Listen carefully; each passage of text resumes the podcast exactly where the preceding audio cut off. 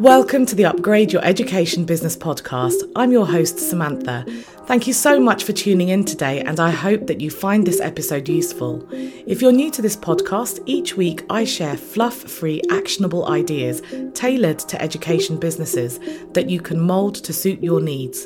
And finally, if you enjoy listening to the podcast, it would mean the world to me if you could leave a review on iTunes or follow and subscribe on whichever platform you choose. Thank you once again for tuning in. For this episode, I invited Louise Purvis to share her experiences of leaving classroom teaching to run her own business.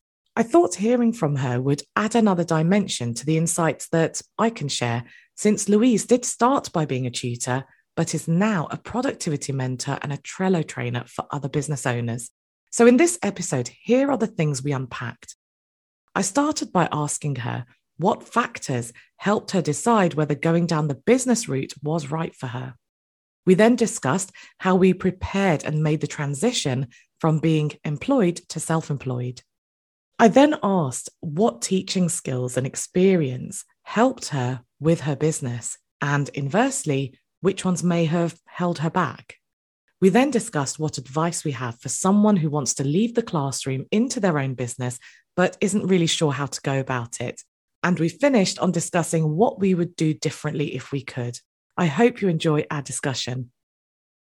I'm Louise Purvis. I'm my mid 40s. Um, I have been out of teaching for nearly a decade now after spending a number of years in the primary classroom um, teaching children from nursery right up to year six. So I did teach um, pretty much all of the year groups. And now I run my own business, which is called Big Smiley Face Limited, which offers productivity mentoring, Trello training, and um, virtual assistant services.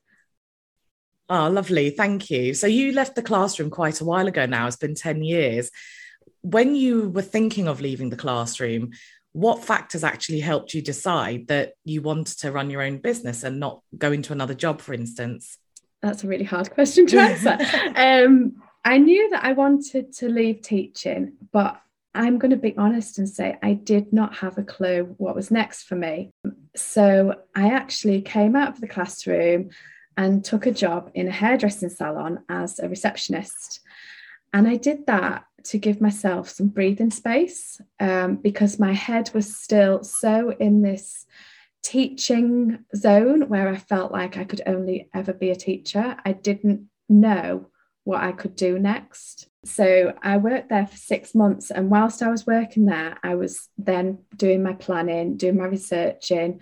Um, you know, I got advice, um, financial advice from an accountant as to what I could do. Um, because it was that space that made me think that I wanted to set my own business up. And um, at the time, I wanted to set myself up as a tutor. And that was the first business that I ran after teaching. And then after a few years, um, I ran two businesses or two threads of the business, if you like, side by side, um, the tutoring, and then I set up my virtual assistant business, which then leaked into um, productivity mentoring. But it was just that space that I needed um, that helped me to decide that I wanted to run my own business.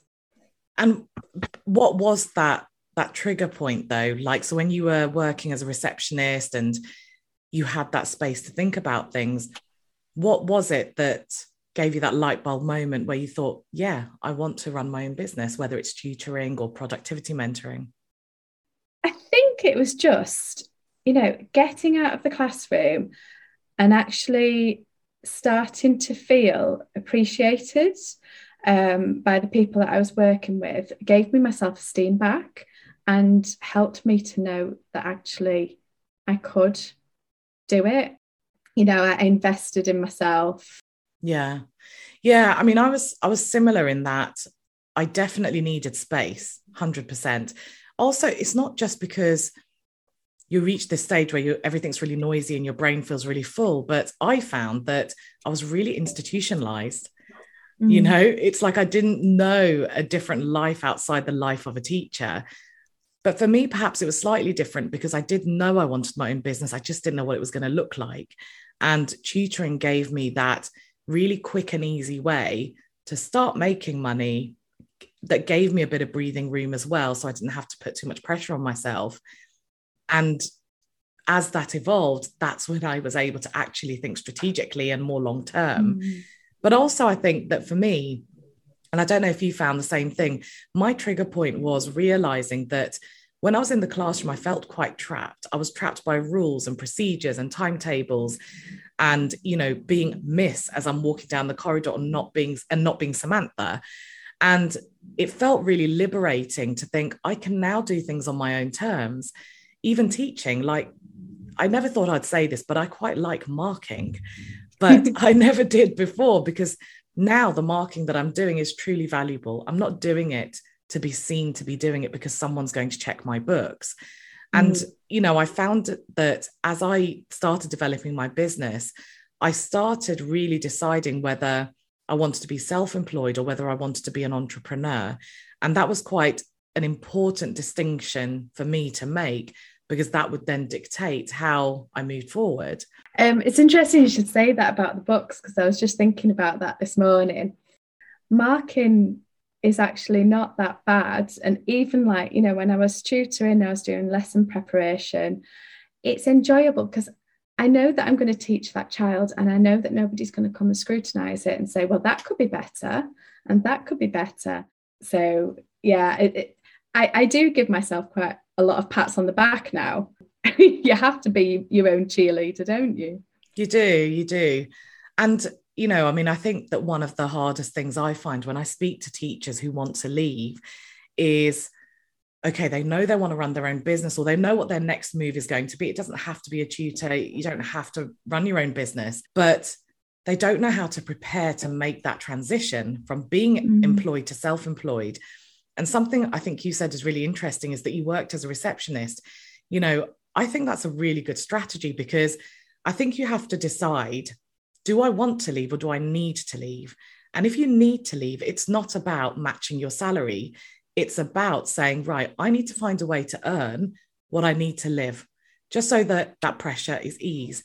If you're in a situation where you don't need to leave, like you don't feel desperate, but you want to leave, then you can, you know, you can take your time to think about it. You can have a plan.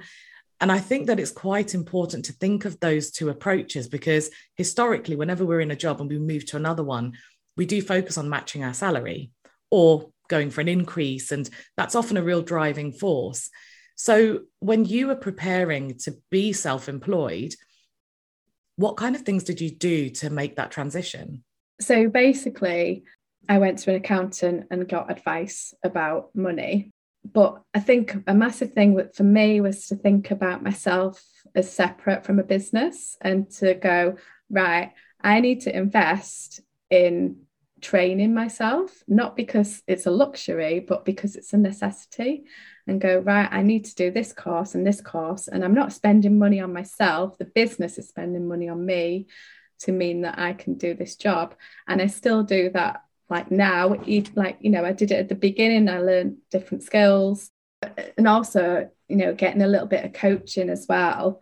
Um, and talking to people who'd already like ran their own businesses or were running their own businesses and just getting a lot of advice. Yeah, that's a really, really good point, actually. That separation is really hard because often we're one of the one and the same. But that is a really good mindset, actually, to think that this is necessary and I am separate to the business. This isn't an expense, this is an investment. And when you mm. make an investment, you get something in return, it pays you back. I definitely didn't have that mentality. And it's something I would definitely have done differently. But instead, I was really transactional in my mind. So I saved money, you know, I worked my notice period. And during that time, I saved as much money as I could so that there would be a buffer because I knew mm. I needed some space. So that's something that really helped me transition. But it also meant that I could start tutoring without any pressure of thinking, where's this going? And what am i going to do? And am i going to release courses? And you know how am i going to make more money? I didn't have to think of any of that. I could just tutor get paid for it and try and take it easy. Mm-hmm. and i think that that's quite an important thing to for people to hear that you don't have to have everything sorted from the day you start your business. Your business starts from the day you get a customer. When you have a paid customer you've got a business, it's running, and you can do things as you go along. Things can evolve. You don't have to have a master plan because, to be honest, even if you do, it's likely to change. As a classroom teacher, you develop so many skills every single day. Which ones do you think have helped you the most as a business owner? there is so many benefits and there's so much that you actually do learn when you're teaching so you know you've got those planning skills that ability to be able to think on your feet but I think as well, just all the juggling, you know, having so many things going on as a teacher. You've got the children, obviously, but then there's all the other bits. You know, you you need to plan assemblies, you need to do the reports, you need to do the assessment, you need to do the marking. But I think as well, just being able to step into that persona as a teacher it has really, really helped me because sometimes, like when I come into work now, I, I work in a little co-working space, so I step into my office and if I've had a bad morning, if my child hasn't wanted to have their porridge or has refused to put the shoes on, you know, I'll be driving to work thinking, oh, and then I get here and I step into my office and I become business owner. And I know that I've taken that away from stepping into the classroom and being Miss. Yeah, there are so many, there are so many transferable skills. And the reason why I wanted to actually ask this question is because one of the phrases I hear a lot from teachers is, but I'm just a teacher. I don't know anything mm. about the mm. business side. And I think that sometimes we really underestimate just how much we do know and how much we can do that other people go on courses to learn as a business owner but we've got them and they're so mm. instinctive that we don't actually recognize them you know for me that efficiency of working always having to find a more efficient way a more efficient way to work through that to-do list and make everything happen on time has really helped the way I work.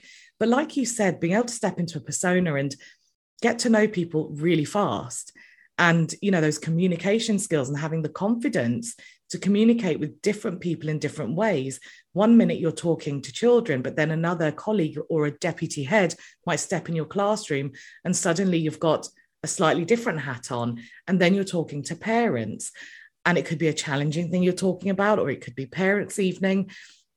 And those skills, being able to switch and communicate in all these different ways, is something that has not only helped me as a tutor, but it's helped me as a business person where I do need to speak to lots of different people. So yeah, so so many skills. I mean, I think we'd be here for at least an hour if we talked about all the skills yeah. that really transfer over really well. But I think they're probably the core ones inversely did anything do you feel like anything held you back it's, it's like you say though um, you do get into that mindset that i'm a teacher i'm not anything else i've like trained for years and years and years to do this so i can't do anything else and i suppose that was one thing that did hold me back did anything hold you back or does anything hold you back in terms of how you operate? So, for instance, for me, at the very beginning, I found it really hard to say no to clients who I didn't mm. really want to work with.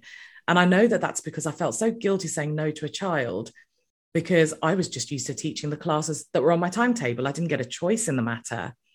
And I just had to make it work. And really, that circles back to the concept of doing things on your own terms. So that was mm. something I definitely struggled with. Is there anything that you felt you struggled with that might relate to your teaching experience?